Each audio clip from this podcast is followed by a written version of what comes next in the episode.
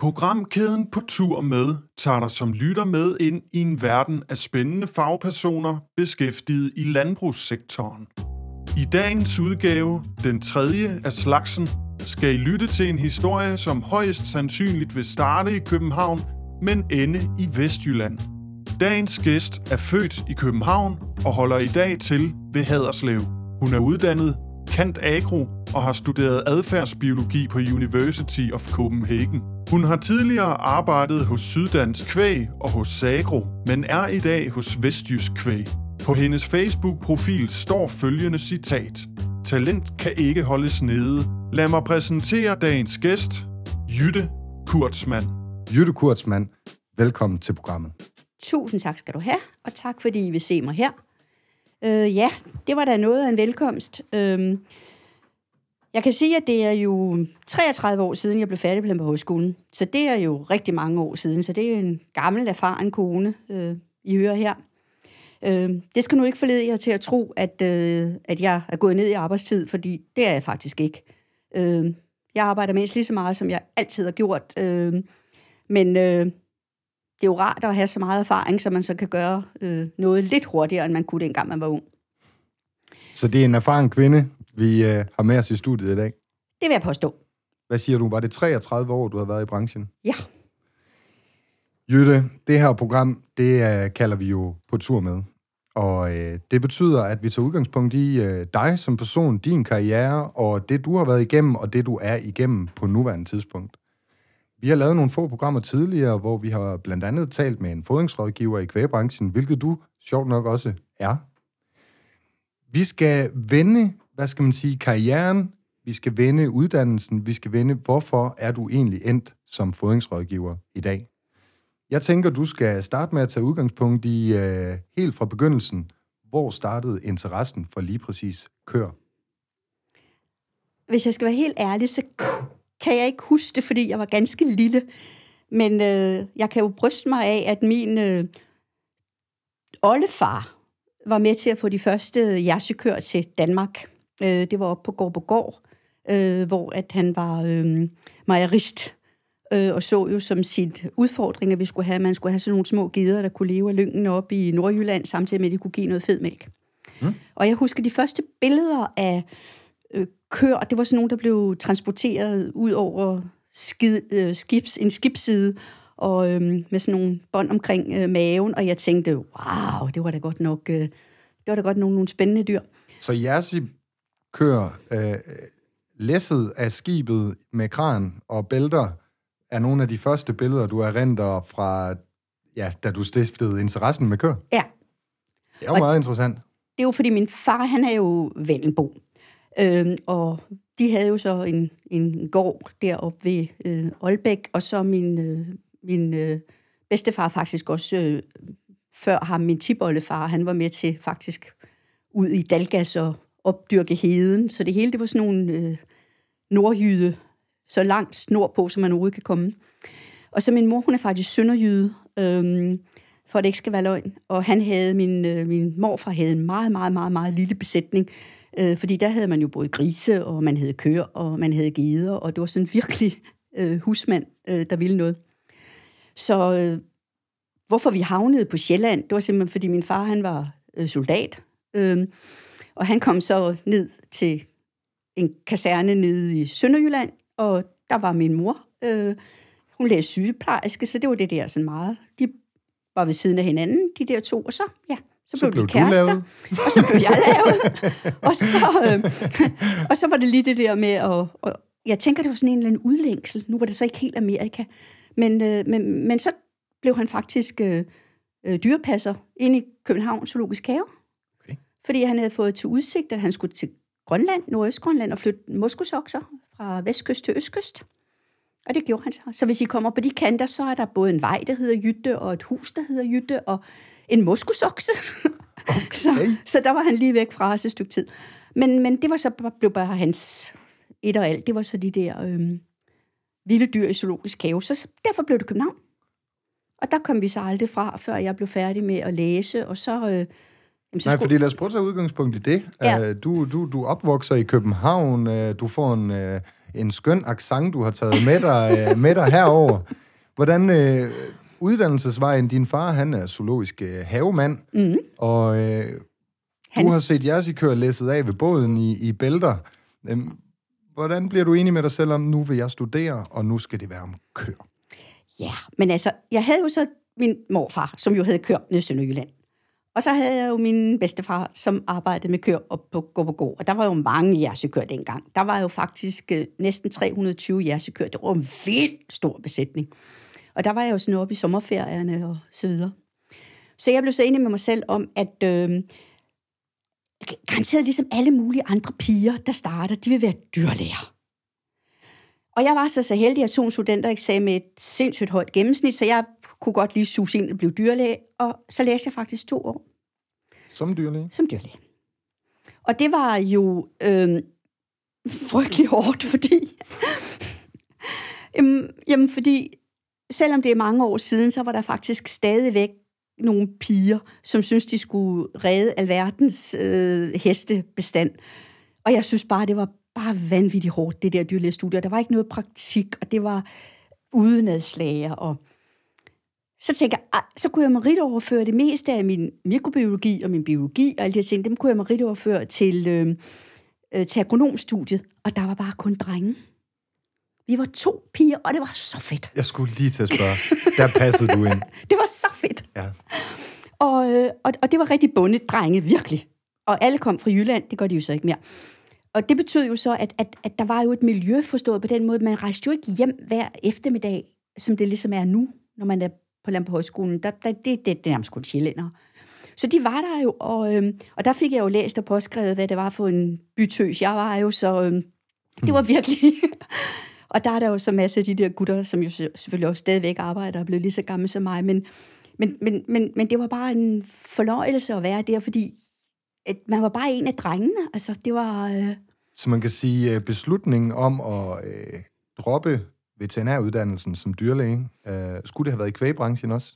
Var det meningen? Ja, dengang der bestemte man sig jo ikke. Der, hvis man blev dyrlæge, så gik man bare hele mul- muligheden igennem. Okay. Det var først senere, man skulle specialisere sig til det ene eller det andet. Okay. Men i hvert fald skiftet fra, at du beslutter, at du ikke skal være dyrlæge, går over mod agronomuddannelsen, ja. øhm, har gjort en af de helt store indvirkninger på dig igennem livet, og er ligesom det, der har dannet øh, den vej, du så herefter er gået. Helt klart. Jamen Jytte, prøv at fortælle lidt videre. Du er nu øh, agronom under agronomuddannelsen, og har lige mødt alle de her gode gutter, der, der har et godt glimt i øjet, og, og tør at sige deres mening og sparke til dækket, når der skal sparkes. Øhm, hvad var det næste step? Jamen, det var jo at være... Øh... Det hårde var selvfølgelig et eller andet sted, øh, fordi vi ikke, fordi vi kun var to piger, så var det jo også et eller andet sted, var det jo også, øh, var det jo et fedt miljø at være i, men det var også, det var også lidt hårdt, fordi alle de der gamle professorer, virkelig professorer, der, uha, det var sådan meget anderledes, end det er nu, de synes jo faktisk, at vi piger, vi burde nok ikke lige være der. Så, så det var sådan virkelig, ej, det var så også lidt op ad bakke, fordi det, man skulle sådan lige, det var måske der, man blev rødstrømpe lidt, øh, fordi der skulle man virkelig være bedre end bedre. Altså, de var virkelig urimelige. Hvis man skulle være kvinde på agronomuddannelsen, så skulle På man vise sit værd. Kongelig Veterinær og Lampe Højskole ja. i 1980. Ja, det, det, var, det var, der var ikke helt trængt igennem endnu, at øh, det der hørte piger til. Men, øh, men det gjorde vi jo, og så puklede vi, og ja, og så blev jeg uddannet og blev færdig, og så skulle jeg jo have et job. Og, Og hvordan finder man så det i København? Ja, det var, jeg havde jo faktisk, der, der var jeg jo virkelig, så jeg tænkte, ej, jeg skal, jeg skal ikke, jeg skal ikke til Jylland. Nej, det, det, det puha, der er godt nok mørkt derovre. Så jeg søgte jo faktisk en stilling i Roskilde. Mm. Øhm, og jeg tænkte, åh ja, altså så kommer jeg da ikke så langt væk. Men det var faktisk skægt, fordi øh, en gammel kollega, som sidder sidder på landskontoret nu, Kirsten Holst, øh, hun skal da lige have en tanke, hun fik den faktisk foran mig. Og jeg er rigtig skuffet over, hvorfor hun fik den endnu, fordi begrundelsen var, at hun, at hun kom fra landet. Hmm. Og jeg tænkte, hold da op, der er lang vej frem her, og der puh, fordi hvis man skal komme fra landet, så skulle jeg da vist nok have blevet på her studiet. men, øh, men så var der jo job øh, i Sønderjylland, og så var jeg jo godt klar over, at, øh, at jeg, Sjælland, der var faktisk heller ikke så mange køer dengang. Der var selvfølgelig mange flere køer, end der er nu. Men, øh, men jeg skulle nok til Jylland. Og så søgte jeg den der stilling i Sønderjylland. Øh, Så du overvandt øh, beslutningen om, du skulle i hvert fald ikke til, til, til, til Jylland, Ja. og så, og så gjorde du det. Ja, og så tænkte jeg jo ved mig selv, at øh, nu har jeg jo på Lamborg Højskole kæmpet med alle de der jyske knejder, øh, så det må jeg også kunne gøre nede i, det må jeg også kunne gøre nede i Sønderjylland. Og, og, og jeg forberedte mig, og jeg sagde, det første, jeg skal gøre, når jeg kommer derned, det er, at jeg skal sige, at jeg faktisk er halv Vendenbo og halv Sønderjyde. Det må være meget vigtigt. det gjorde jeg så. Jeg ved ikke, om det havde indflydelse på, at jeg fik stillingen. Men, men du fik øh, den. Men, men, men jeg fik den, og så kan jeg huske, øh, formanden for kvæbhusudvalget, han sagde så på den, øh, så siger han, øh, hvordan jeg, øh, om jeg havde nogle forestillinger om, hvordan man, hvor, hvor stort et areal eller øh, øh, område det sådan, og hvordan man ville komme rundt. Mm. Og så siger jeg på cykel. og, så, og så lå de fuldstændig flade, fordi så så de jo de der gamle kontrolassistenter, der var der cyklet rundt. Og så var det, han sagde, at han tænkte nok, måske jeg skulle have en bil. og det fik jeg så. En Fiat. Hvad hedder firmaet, du blev ansat ved øh, i allerførste Dengang omgang? hed de DSH, de sønderjyske husmænd. De sønderjyske husmænd. Ja. Og der er vi altså 33 år tilbage. Ja. Så må jeg øh, ærligt erkende, det er før jeg har født, det er før der har tænkt på mig. Uh, Uh, min viden rækker nok ikke specielt langt ud over de 27 år. uh, kan du ikke lige fortælle, hvad det var for en verden, du gik ind i der, da du, uh, da du startede der i, i job med din kære Fiat? Der Du var- har, jeg bliver nødt til at afbryde. Du har opgraderet siden, kan jeg se, ude på parkeringspladsen. Ja. Nu kører jeg i en firehjulstrækker Volvo, vil jeg godt lige fortælle jer. Men man kan også bestille en konsulent, der kører i Fiat. God, god pointe. Jamen, det var, øh, det var specielt, fordi dengang var husmænd jo virkelig husmænd, og, og, og gårdejerne, øh, de hørte til, hvad hed det, pat- patriotisk selskab. Så der havde man husmænd, og dem i patrio, patrioterne, de var mest på Fyn, noget fed jord, tror jeg. Du er nødt til at uddybe det for mig. sukkerroer og sådan noget. Men det, nej, men det var sådan nogle øh, mere, altså der var husmænd, og så var der de der øh, almindelige landmænd, og så var der øh, sådan nogle, jamen de var vel ikke gårdejere, de ejede vel godser. Altså de var delt op i, De der var, var, sådan man delt op i tre, over øh, den Ja. almindelige landmand, Ja. den almene. Okay. og der var der virkelig forskel, altså, og der var det, når man sådan var sammen, så var det meget, meget tydeligt, at man var, hvor man hørte til, altså om man var husmand, eller man var det. Mm. Og sådan er det jo, øh, gudskelov ikke mere, kan man så sige. Så der var man sådan virkelig sat i, i, i, i bås med, at, øh, at øh, jamen jeg kan simpelthen huske det, det mest øh, underlige historie. Øh, det var, at vi havde en af mine allerførste øh, fællesmøder. Øh, der var vi oppe i Haderslev. Og Haderslev, det er jo sådan en fed jord og to skorstene, hvor den ene ikke dur. Men man havde to skorstene, fordi så var man jo noget i Haderslev. Øhm, og der, den kvæbuskonsulent, der var deroppe dengang, han sagde, Goddag, bedpige. Du kommer jo dernede fra dem med plaverbukserne. Jeg kommer med dem med spidsbags. Og jeg kan huske, at jeg gik derfra, og så tænker hold da op, måske du alligevel skal skynde dig hjem til København. Fordi spidsbukser og pluderbukser, jeg anede overhovedet ikke andet, end jeg godt kunne se, at der var virkelig forskel. Altså, der var opdeling i blandt folket. Det var der. Mm. Og jeg arbejdede så med de der bundemænd med pluderbagserne, og han havde dem med spidsbags. Yes. Var det sådan en helt specifik ting, når du kom som ny rådgiver, så blev du sat på den gruppe? Ja, for det var jo dem, jeg skulle servicere. Ja. Og Man skulle ligesom arbejde sig op til at få lov at servicere de- den anden kundegruppe. Ja, eller også så skulle man jo vælge det, fordi husmænd i sig selv ville jo, stod jo meget inden for deres forening, og synes jo, de var, det, det ville de gerne have, noget for små landmænd. Og de findes jo også stadigvæk nu, altså vi har jo stadigvæk også Landboforeningen, og så, nu hedder det vel de, hedder de Dansk Familielandbrug, tror jeg det hedder. Mm. Så man har stadigvæk to forskellige, altså der er jo stadigvæk to grupper. Yes. Øh, men, men, Noteret. men, men nu er de, altså de er jo på kryds og på tværs, og de vælger jo de rådgiver, de synes er gode, hvad enten de sidder i den ene eller den anden forening. Det gjorde man ikke dengang. Ej, der var der meget vigtigt, hvor man øh, hørte til. Der var man meget vigtig. Og der fik man jo 70 procent af min løn, da jeg startede, var statstilskud. Okay. Sådan er det ikke længere. Øh, nej. Jamen jo, det hvordan så? Du er kommet herned til, til husmandsstedet, og, og, og, og hvordan, øh, hvor mange år er du der, og, og hvad Hvad er dit primære arbejde, og hvor, hvad, hvilken udvikling er I igennem øh, over for de her kære bønder og mælkeproducenter? Nej, men altså, u, altså umiddelbart så har mit arbejde jo altid været, øh, altså det har jo altid været øh, kvæg og kør og, og, og landmænd. Altså det har været sådan samsur med, jeg synes, det har været utrolig spændende at arbejde med, med mennesker, og utrolig spændende at arbejde med køer. Altså jeg synes jo, det er jo det mest fantastiske i verden. Øhm, jeg er enig. Og det er nok også derfor, at jeg det er nok også derfor, man ikke kan trappe ned. Ikke? Også det er fordi, man er jo... Altså, det har jo aldrig været et arbejde for mig. Altså, det har bare været en, en, en del af mig. Altså, jeg har jo aldrig været at nu går jeg på arbejde. Altså, det, det har bare altid været... Øh, ja, det, det er bare en del af mig. Øhm, så jeg tænkte jo bare, at, øh, at jeg skulle servicere de der landmænd så godt som jeg kunne, og så har jeg altid, og sådan har jeg det stadigvæk, og måske er det ikke nogen kvalitet, men jeg har bare været den bedste. Du vil være den bedste? Men det er jeg da også. Du er den bedste. jeg er simpelthen den bedste. Og sådan har jeg altid haft det. Altså, når du lige siger det, jeg har egentlig kæmpet det til senere, men så er jeg nødt til at skyde et spørgsmål af, jeg har noteret ned, fordi øh, jeg nævner det kort lige i starten, hvad man kan finde inde på din Facebook-side. Mm. Og jeg har jo, jeg, når jeg laver sådan et program med dig her, så har jeg prøvet at forberede mig lidt, at vide lidt om, hvem er du egentlig? Um, og der står som noget af det øverste inde på din Facebook-side, der står der jo det her, talent kan ikke holdes nede. Mm-hmm det er et passende tidspunkt nu i programmet at ligesom tage den med, når du selv bringer det på banen. Du vil og er den bedste. Hvorfor står der øh, allerøverst på Facebook-siden, talent kan ikke holdes nede? Det er fordi, jeg synes, at i, i specielt i det danske samfund, men specielt også i landbrugsorganisationer og øh, i det hele taget, det er sådan det hierarki, der er i det, øh, der har man bare altid, vil man bare altid have den der jantelov, der, der siger, at man ikke skal tro, man er noget. Og, og jeg har det bare sådan, hvis man virkelig har, hvis man virkelig kan nogle ting, så kan du dem, og så er der bare ikke nogen, der kan, hvad skal man sige, der, der er ikke nogen, der kan træde dem under, under fodet. Der er, ikke, der er ikke nogen, der kan sige, Jytte, nu skal du gøre de og de ting, fordi at, øh, du skal passe ind i et eller andet koncept. Så, så bliver det bare sådan, det må, I, det må I selv om. Altså, så gør jeg bare noget andet.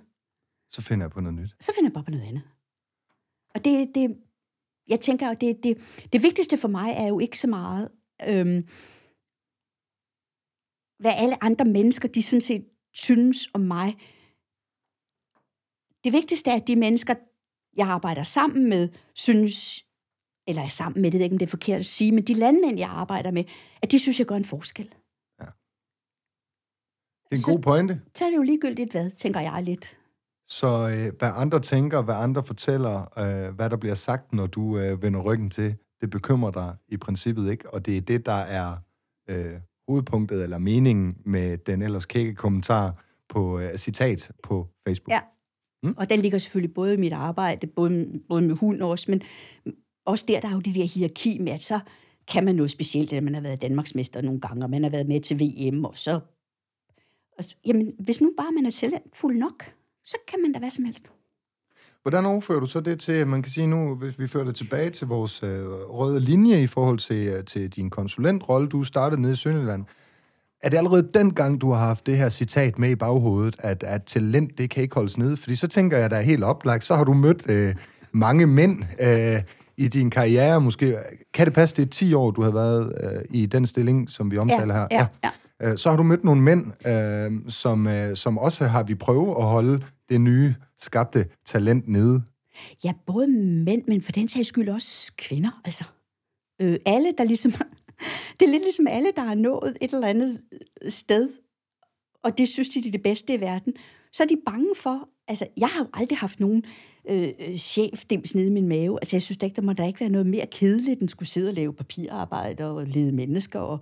Så det har jeg jo aldrig haft lyst til, men alligevel så er det lidt ligesom, hvis man så har fået en eller anden form for succes, så er de enormt bange for, at man på en eller anden måde skal, skal overtage det, de har gang i. Mm. Selvom man slet ikke har lyst, altså måske slet ikke engang har lyst til det. Selvom visionen eller værdien for dig slet ikke er, ligger er på det helt, stadie. noget mm. helt andet. Øh, og og, og, og det, det, det mærker jeg stadigvæk. Altså det er da overhovedet ikke blevet anderledes. Og jeg tænkte, så nu er du blevet gammel og sat. Og nu ligesom du sådan, ligesom hentydet til, så kan man lade være med at arbejde så mange timer. Mm. Så bliver jeg, jamen, så, så bliver jeg sådan endnu mere, øh, jamen, det, gider, det, det, det gider jeg bare ikke. Altså så, så bliver jeg hissig og øh, vred og ked af det, og tænker, det skal I ikke bestemme. Det vil sige, så står du lidt før op og tager lidt flere timer på arbejde. Lige bestemt. Og så vil jeg have lidt flere... Jamen, det var så skægt, fordi de, de, de, de, de bundemænd, jeg sådan set har, Øh, det kalder jeg dem, og det er ikke skældsord, det er virkelig, fordi jeg elsker dem. Men, men, men dem har jeg jo sådan set haft med, fra jeg var helt ung.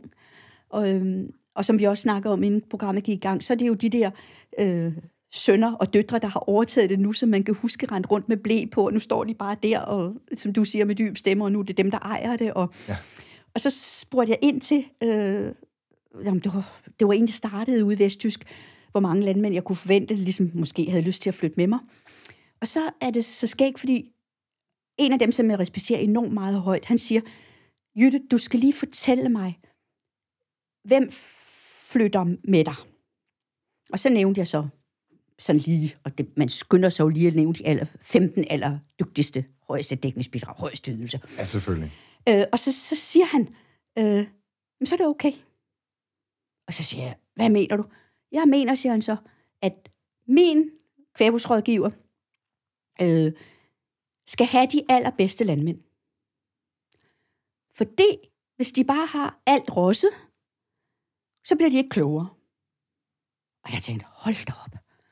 Men hvis du nu har de gode, så er du nødt til at være god.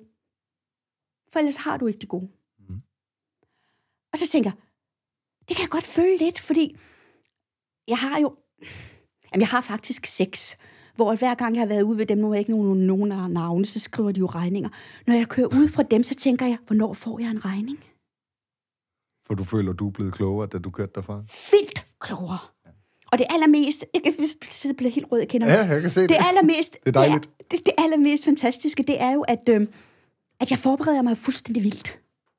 Altså, jeg tør jo overhovedet ikke at komme derud, uden jeg har snakket med lige dem der, jeg har i Frankrig, som har styr på mineraler, og lige dem der, jeg har over i Amerika, som lige ved noget om noget reproduktion. Eller jeg, jeg er jo fuldstændig panisk vel forberedt helt ude i det mindste. Og det kan jeg godt følge lidt, hvis man så møder... Jeg har så ikke mange af dem der, som... Ej, for at sige det meget mildt, så øh, er jeg jo sådan lidt, at enten kan man lide mig, eller også kan man ikke lide mig. Og jeg har jo været så privilegeret i hele min karriere, så jeg har kunne jo, at jeg har haft kunder nok til, at jeg ikke har behøvet at tage dem, som jeg sådan skal være søde ved, eller hvad det hedder. Eller hvor kemien bare ikke har været. Ja, ja. Mm. Men der er jo så nogen, der er nødt til at gøre sin kemi, så den passer, ikke? Fordi mm. man ligesom skal have nogle kunder. Og der har jeg aldrig været. Det er jo en dejlig ting. Og det er jo en styrke. At, øh, øh, men det er også lidt hårdt, ikke? Er det så hårdt? Nej, nej, det er der ikke, så længe de er der. Men jeg tænker da sådan nu, når det hele det brænder på, så jeg kan høre øh, kollegaer, som siger, at det eneste vigtige, og det er vigtigt med bundlinje, det er slet ikke det, jeg ikke vil hen. Men, men så går det hele op i, hvor man så tænker, øh, hvad nu med noget øh, magnesium? Kaliumforhold? Det havde jeg lige forleden dag en meget klog bundemand, der spurgte mig om.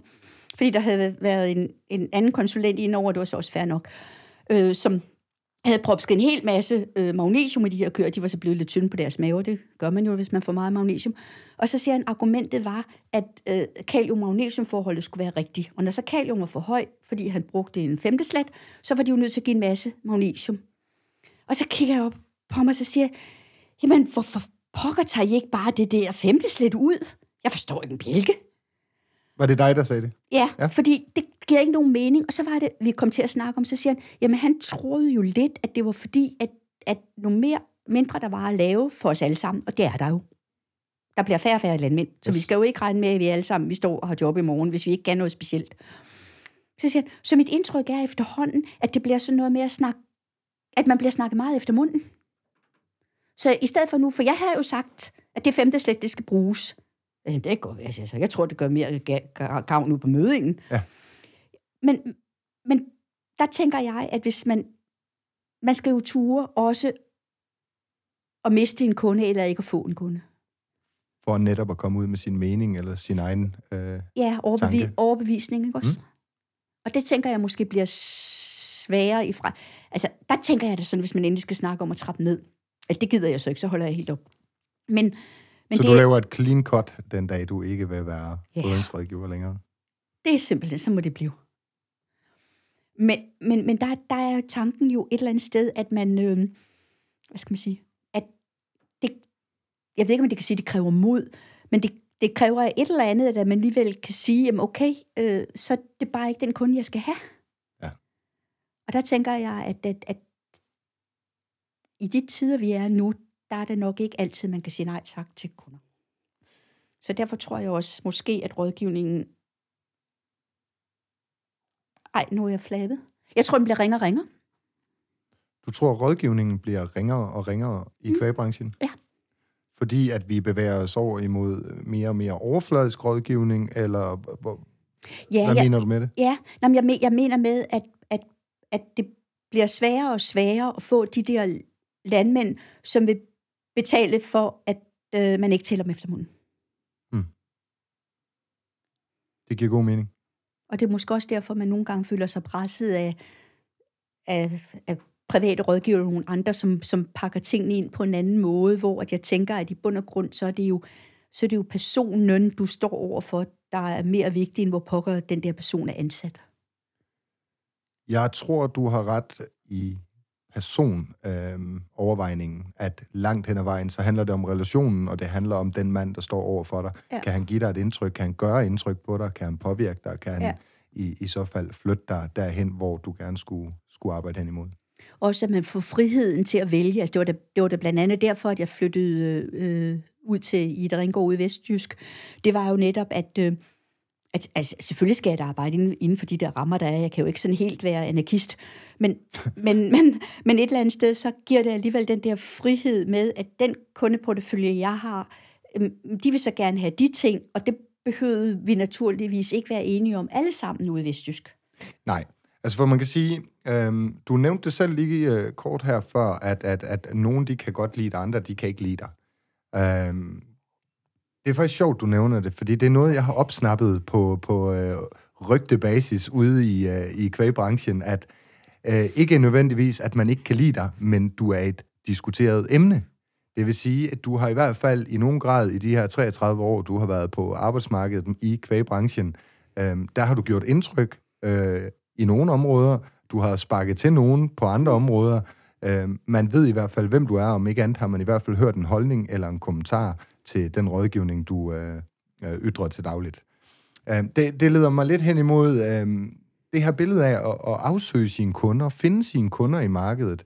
Øh, vi har været nede, nede og snakke om det allerførste, den allerførste arbejdsplads, du havde, øh, hvor du stifter erfaringen som rådgiver i branchen. Øh, hvordan begynder du at få dine kunder der? Hvor, hvor, hvordan starter kundeskaren? Øh, og, og, ja, tag ordet. Jeg tror, jamen, jeg tror, jeg var heldig forstået på den måde, at øh, lige dem, der havde været før mig lige der, øh, havde måske ikke haft held øh, til at, at, at, at flytte noget. Spark døren ind, eller altså, altså- komme ind til landmanden, eller hjælpe landmanden. Nå, mere, jeg tror, altså hvis jeg skal være helt ærlig, så tror jeg, at vi alle sammen stort set er dygtige, altså fagligt dygtige, og har en, de fleste øh, af os en, en, en okay fysiologisk viden, osv., osv., osv. Altså som rådgiver. Ja. Ja. Men spørgsmålet er, om man kan få, øh, om man kan få det forklaret for den der landmand, så han også kan praktisere det i virkeligheden. Så det er så formidlingen, Ja, og, øh, kommunikationen. og gnisten, tror jeg. Altså til ligesom at kan ligesom se, at jamen, jamen, det, det må være rigtigt. Altså hvis nu, nu brænder så pokkers meget for det, det, jamen så må det da prøves. Altså det kan næsten ikke, det, det er vi simpelthen nødt til. Om ikke andet så får mod, ja, om ikke andet så får modbevist. Så en stor del af dine kunder er måske hævet ind på interesse, entusiasme. Mm. Øhm, hvis vi skal finde tredje ord, er vi ude i noget seriøsitet omkring det arbejde, du leverer, eller altså er der nogensinde nogle af de kunder, der du starter, der, der, der møder dig med fejl af erkendelser? Øh, Det her, det ved jeg sgu ikke. Ej, undskyld mit sprog. Mm, mm. Det er, jeg tænker, øh, og det er så måske en helt lidt anden diskussion, men jeg er, har altid og er afsindig fagligt dygtig. Og det er ikke, fordi der skal stå kant agro på ens øh, visitkort, men når vi nu diskuterer, hvad der skal stå, altså nogen vil ikke hedde konsulent, fordi så minder det om noget, og nogen vil ikke hedde rådgiver, fordi så minder det om noget, så har jeg altid sagt, at jeg har en uddannelse. Og det kan man ikke bare få. det er noget, man har arbejdet sig til. Det er noget, man har arbejdet til, og det er noget med, at det, at det har man altså fået papir på. Så derfor så øh, står der også på mit visitkort og under min mail, så står der kant ego. Og så er det ikke, fordi jeg tænker, at jeg er meget dygtigere end alle mulige andre, men, men det fortæller, hvad, hvad min puls om, om, om, om, om, om min faglige ballast er. Hvis jeg står konsulent, så kan det være hvad som helst. Hvis jeg står rådgiver, kan det være hvad som helst. Og der tænker jeg, at noget af det, som gør, at, at man stadigvæk kan være faglig meget skarp, det er fordi, når man engang har lært at tilegne sig viden på et højt plan, så stopper det jo ikke. Altså, det, du kan altid... Altså, jeg kan altid, øh, apropos de der mineraler, så kan jeg jo altid øh, lige... Hvad, hvad er der nu inde på Journal of Animal Science? Hvad er der lige nyt på mineraler? Jeg kan lynhurtigt... Tuk, tuk, tuk. Og der tænker jeg alligevel... Ikke, at det ikke er vigtigt, at man skal gå ud og kigge på en kolort, og man skal rave noget fod, og alle de der ting, det skal man. Men, men det kan man i bund og grund lære hvem som helst. Men lige at gå ind og finde ud af, hvordan er det lige nu, det fungerer inde i krebsecyklus, så jeg ikke har fedtliv og hvad alle de her kører, der skal man altså andet end vide, hvordan de skider. Så derfor så tænker jeg, at... Er du en, råd, er du en rådgiver, der, der, der arbejder mere i den teoretiske afdeling end den praktiske? Nej, jeg synes, jeg er god til at kombinere det. Hvordan? Øh, jamen, det er jo fordi, jeg har jo altid, jeg besøger jo altid mine landmænd. Øh, det er jo ikke fordi, min kundeportefølje er fantastisk. Jeg har 30. Ja.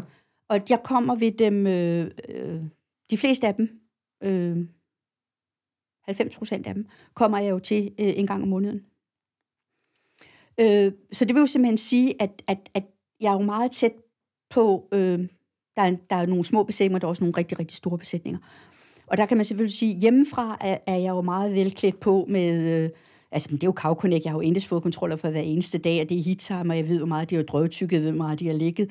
Så alle de der øh, tal-tal, dem har jeg jo med og propsket i nogen grad for at have styr på. Mm.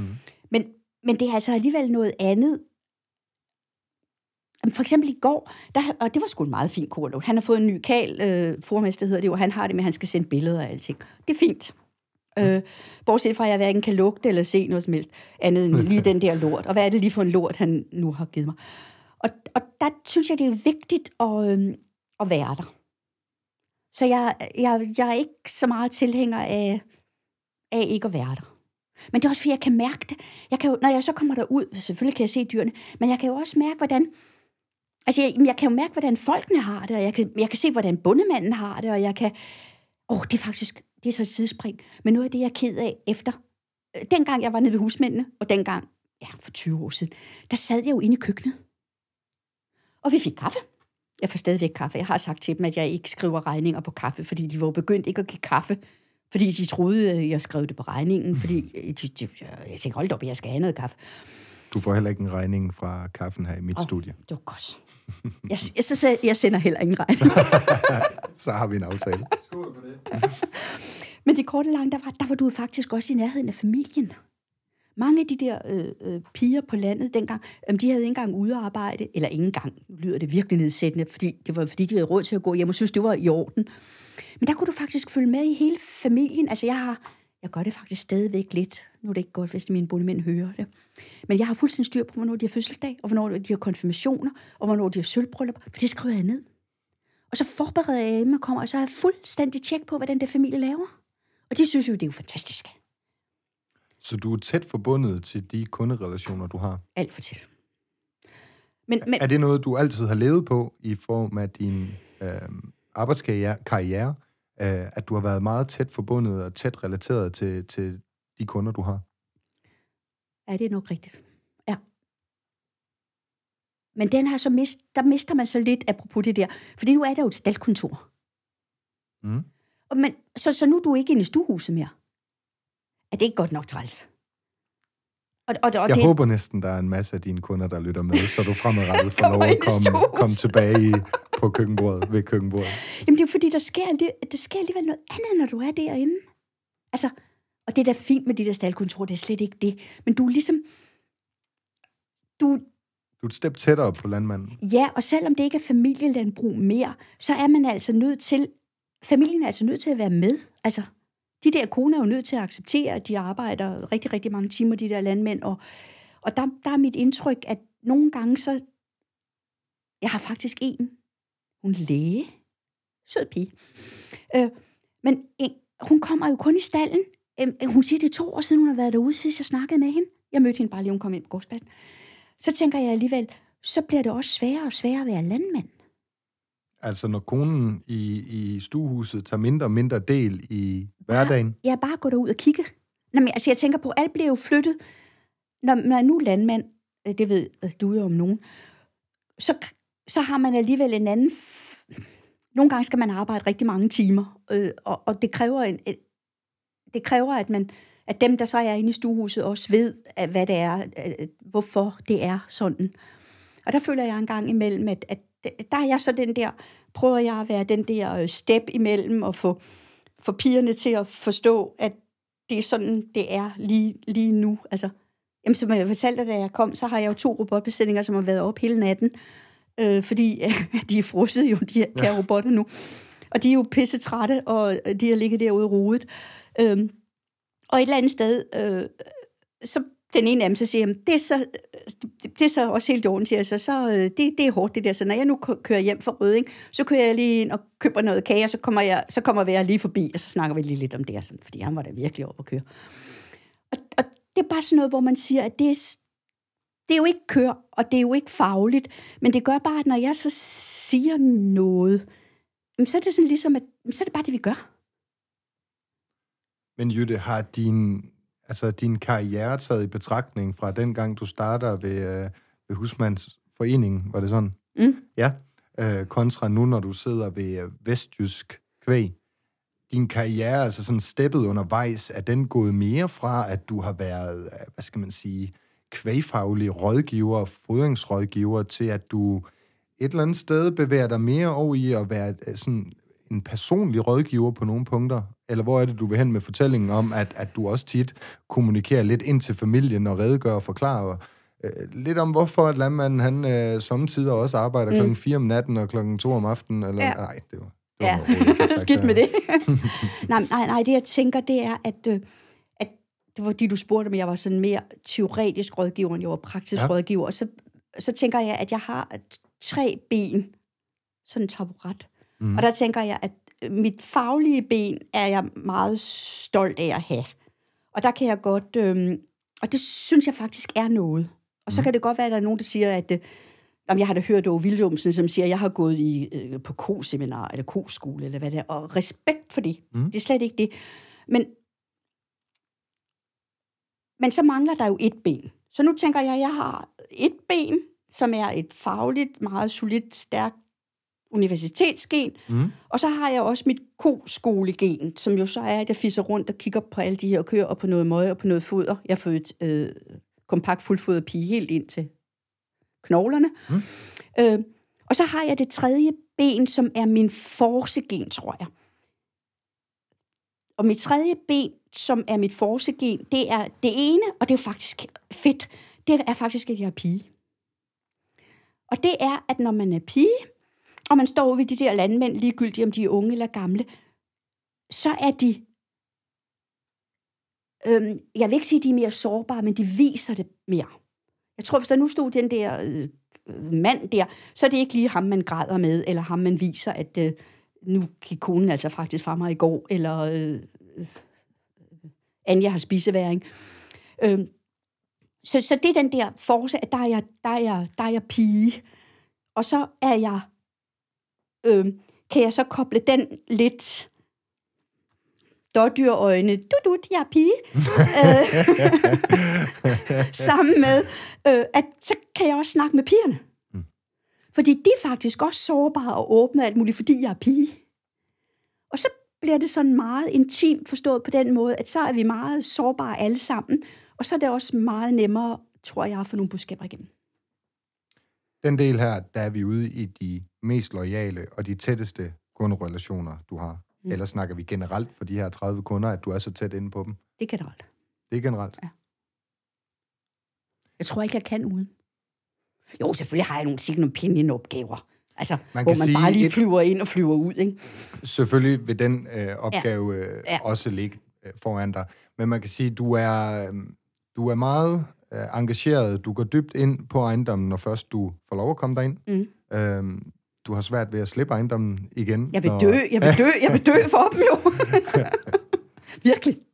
Det er en øh, berigende historie. Den er interessant at høre. Hvis man skal sige lidt... Øh, nu fortalte du lige med frosten og, og, og den hårde tid, vi er i. Robotter. Ja, robotter for eksempel, vi er igennem nu her. Hvad, lad os springe lidt fremad, og så lad os komme lidt mere til, hvad går du og beskæftiger dig med nu? Altså, hvor er din primære fokus? Og hvad rører på sig i branchen? Altså lige nu, det er, jo, det er jo selvfølgelig ikke nogen hemmelighed for nogen. Der er det jo økonomisk, at det er selvfølgelig hårdt at være kvægbund. Ikke? Altså det er, det, foderpriserne er hårde, så, så når man nu siger, at jeg ikke interesserer mig for, eller det ikke er økonomien, der er det vigtige, så, så er det fordi, at jeg tænker, at, øhm, at det er jo alle de andre ting, der skal være i orden for, at økonomien kommer. Øh, så, så, så hele mit fokus, det er jo på, jamen det er jo på, på, på, på kovelfærd, øh, fordi jeg tror på, det var også derfor, jeg har taget en universitetsgrad i adfærd, det er, fordi jeg tror jo på, at hvis, hvis de der dyr har det godt, øh, vores køer har det godt, og menneskerne har det godt, øh, så giver de dog mælk. Og så er jeg så naiv, eller jeg ved ikke, om jeg er naiv, øhm, men jeg tror altså stadigvæk på, så kan vi diskutere low cost og lavydende køer. Det tror jeg ikke en pind på. Nu mere mælk de her køer, de giver, desto højere dækningsbidrag har du, desto bedre fornuftighed. Fordi kapacitetsomkostningerne er så afsindig høje nu. Så, så du er simpelthen nødt til at have noget basis at betale med. Så jeg har det sådan, at øh, vi har da alt for få køer, der giver 15 tons mælk. Altså, det, det, det kan de. De kan det avlsmæssigt. I er enormt dygtige til at passe de der køer. Fodringsmæssigt, alting. Hvorfor, hvorfor sker det ikke? Det kan du vel som fodringsrådgiver fortælle mig. ja. Giver alle dine kunder 15.000 alle, men, Nej, kilo mælk? desværre. Mm. Men, men øh, dem, øh, dem, som jeg har det fedest med, det er de højdende besætninger, helt klart.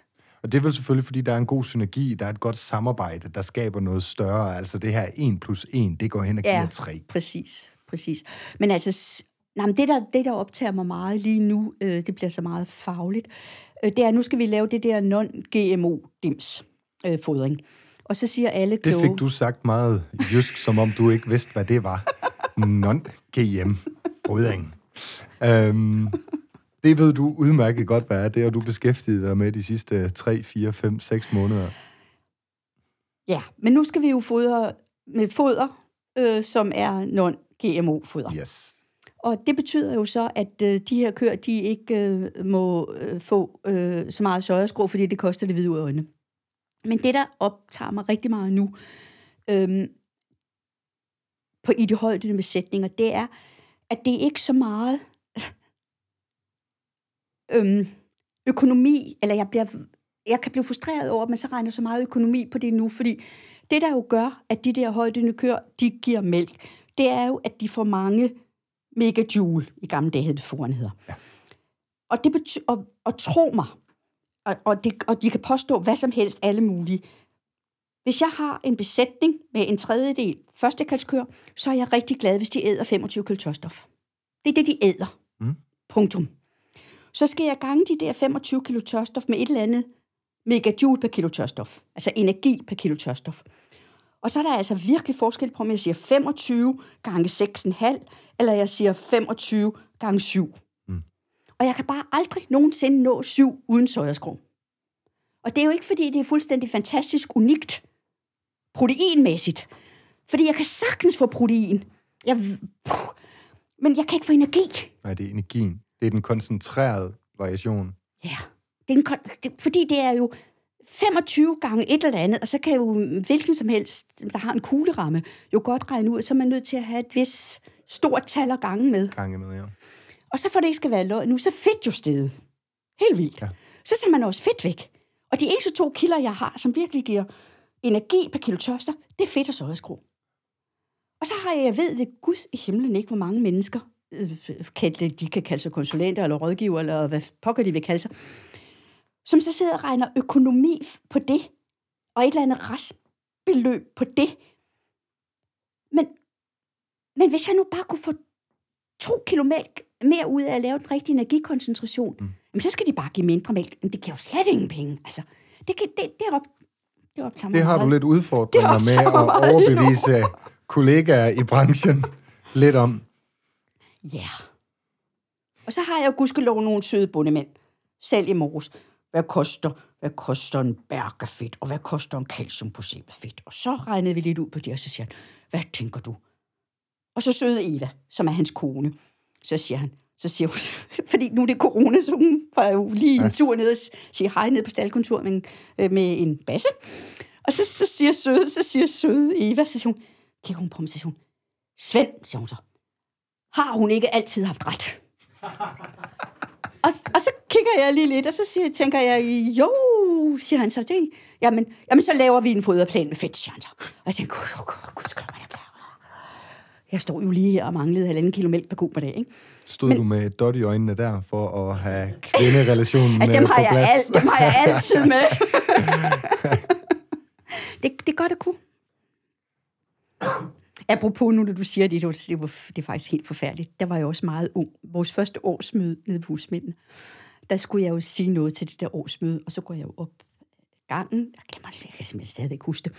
Og så går jeg lige forbi øh, Erik, som sidder oppe på fløjen, og så kigger jeg på mig og siger, Gud, ser du sådan ud med tøj på? Og jeg og, han, og jeg kunne bare, og det hele, og alt, det var, og jeg tænkte, fuck, tror de alle sammen, at, øh, hvad foregår der her? Men han, jeg har jo bare altid haft kedeldragt og gummistøvler på, og nu havde jeg jo nogle bukser, og må, måske havde endda også et par højhælede støvler på. Eller Ja, ja, ja. Og jeg kan simpelthen huske det så tydeligt nu. Gud, ser du sådan noget med tøj på? Og du var bare helt rød i hovedet lige inden dit foredrag. Fuldstændig. Og så for at det ikke skulle være løgn, der var jeg, jeg var jo helt ny, så da jeg kom op, og vi skulle snakke, og jeg snakker så med Lasse, og så er der en, der spørger, øh, de der kalde, der var jeg jo mest hestepige, da jeg startede, de der kalde, så siger han, hvor meget, hvor meget med Lasse skal de der kalde have? Øh, Og jeg tænkte, jamen jeg vidste jo ikke, om. så siger jeg en håndfuld. Og så lå de jo fuldstændig flade alle sammen, fordi jeg var vant til det der klid med Lasse, man gav heste. Mm. Og jeg tænkte, en håndfuld, det går nok ikke galt. Jeg havde aldrig set med Lasse. Og det er jo en håndfuld med Lasse, det kan er man jo ikke, vel? Den er lidt svær. Så jeg tænkte også, det, det der var forbi det år, så jeg tænkte sådan, i morgen, så bliver du kaldt op og får at vide, at du skal finde et andet, du skal finde et andet job, fordi det her, det går nok ikke. Så det var jeg, ja, så det har været, det var sejt. Jytte, det er sådan, at øh, vi har lovet hinanden, at øh, vi ikke vil tale over en time. Ja, okay. For vi skulle ikke, øh, vi skulle ikke stresse lytteren mere, end vi skulle gavne dem. Øh, så vi holder os på en time. Det er og jeg har okay. derfor det, øh, det afsluttende sådan spørgsmål. Altså, du er jo erfaren. Du har været øh, deltagende i kvægrådgiverbranchen i 33 år. Mm. Du er højt uddannet i faget. Um, hvis du skulle se tilbage på de her 33 år, hvor du har været igennem en, øh, og det, det, det kan man roligt sige, det er jo en rivende udvikling, der Mm. har været i kvægsektoren øh, og de seneste bare 30 år, ja. Øhm, og, og landmanden øh, i sig selv, han skal altid være omstillingsparat, og hvis ikke vi har et nyt kvælstofkrav i dag, jamen, så er der en ny øh, Golko-regel i morgen. Hvis du ser tilbage på den her tid, den her innovation, der har været i øh, kvægsektoren, kan du huske tilbage på, på et eller andet, der har gjort indtryk på dig, eller en eller anden periode, du har været en del af, hvor der virkelig har været fart over feltet? Et, et eksempel kunne være, da DMS gik fra det gamle dyreregistrering til, at det lige pludselig var et datacenter, som også landmanden kunne lære at bruge. Altså, har du oplevet noget innovation i kvægsektoren, hvor du virkelig siger, det her, det var den fedeste periode af min rådgivertid? Gud, du tør slet ikke tænke på, hvor mange år tilbage det er. Nå, vi skal leve bare på en time. Da jeg startede, der havde vi en konvolutmetode, når vi lavede foderplaner. Den sagen kender du ikke. Vi havde ingen computer jo. Vi havde en kuglepen. Yes. Så havde vi en konvolutmetode, og så havde vi korn, og så havde vi en C-blanding. Og det eneste, vi optimerede på, det var protein og energi. Så gik der otte år, så fik vi en lille bitte Epson. Sådan en, hvor der kom en strimmel op. Så, så kunne vi gøre, øh, få mineraler med ind.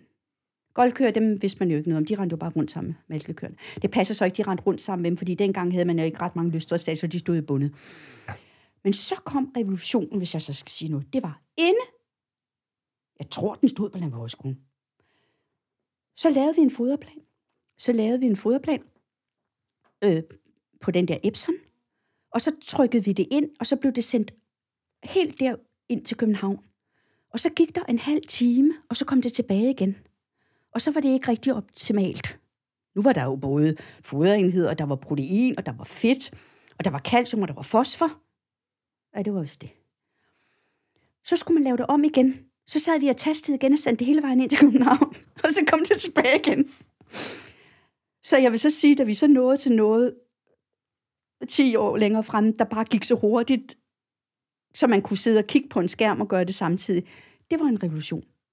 Fordi så kunne man begynde at lave foderplan til goldkør, det havde man aldrig gjort. Vi kunne begynde at lave foderplan til kvier, og så kunne vi begynde at, at, at, at tænke lidt mere på køerne. Men så den store revolution, ydelsesmæssigt, den kom, da gram for fordøjelig råprotein blev lavet om til PVV og AAT.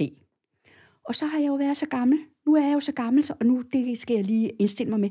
Nu begynder jeg på landskontoret igen at snakke om fordøjelig råprotein. Det har du sikkert hørt. 16,5 procent råprotein.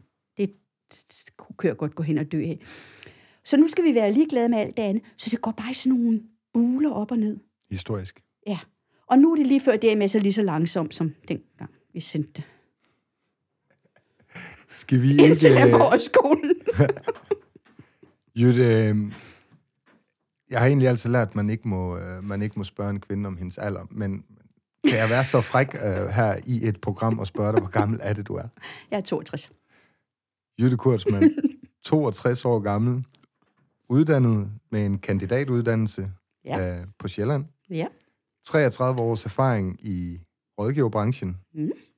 Det her, det er de afsluttende ord fra mig, og jeg vil sige tusind tak, fordi du gad at køre herned, og tusind tak, fordi du lige har fortalt en times tid omkring, hvem du er og hvad du står for. Tak fordi du kom. Velbekomme.